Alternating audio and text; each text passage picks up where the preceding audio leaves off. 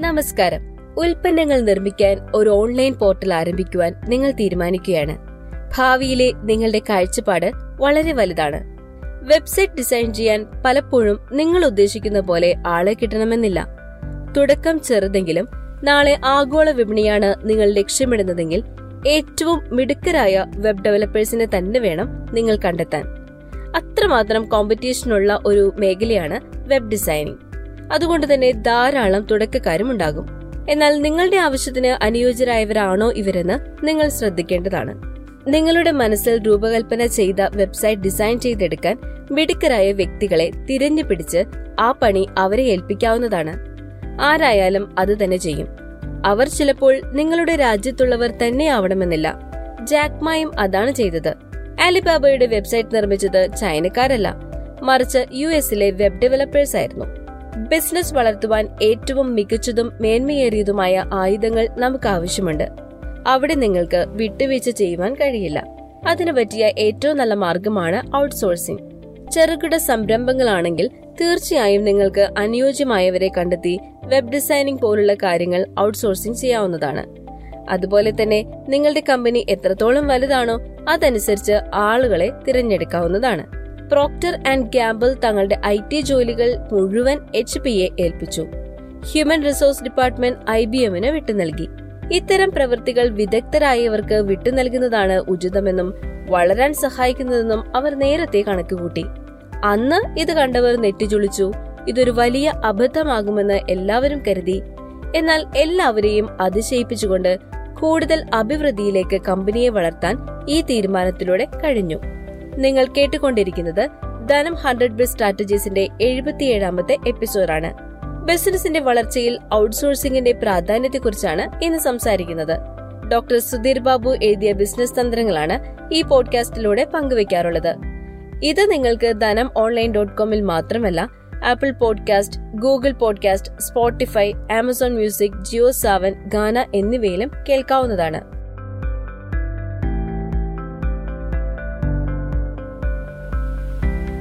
അപ്പോൾ വിഷയത്തിലേക്ക് വരാം. ഔട്ട്സോഴ്സിംഗ് അഥവാ പുറം ജോലി കരാർ എന്താണെന്ന് മനസ്സിലായല്ലോ?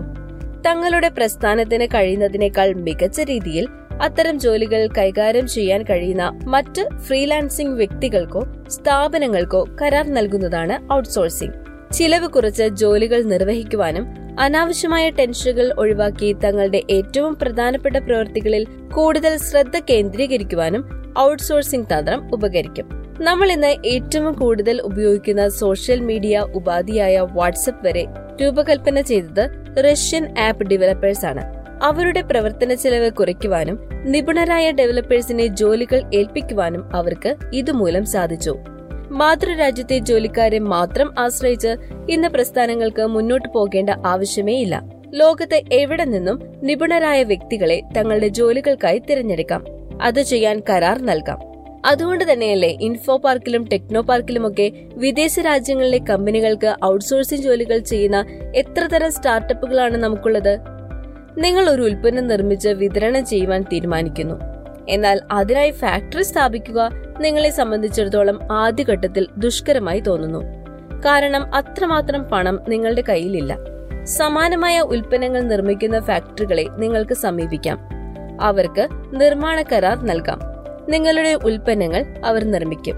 നിങ്ങളുടെ ബ്രാൻഡിൽ അവ വിതരണം ചെയ്യാം. ബിസിനസ് തുടങ്ങുമ്പോഴോ അല്ലെങ്കിൽ വളർച്ചയുടെ ഘട്ടങ്ങളിലോ ഔട്ട്സോഴ്സിംഗ് തന്ത്രം പ്രയോഗിക്കാം.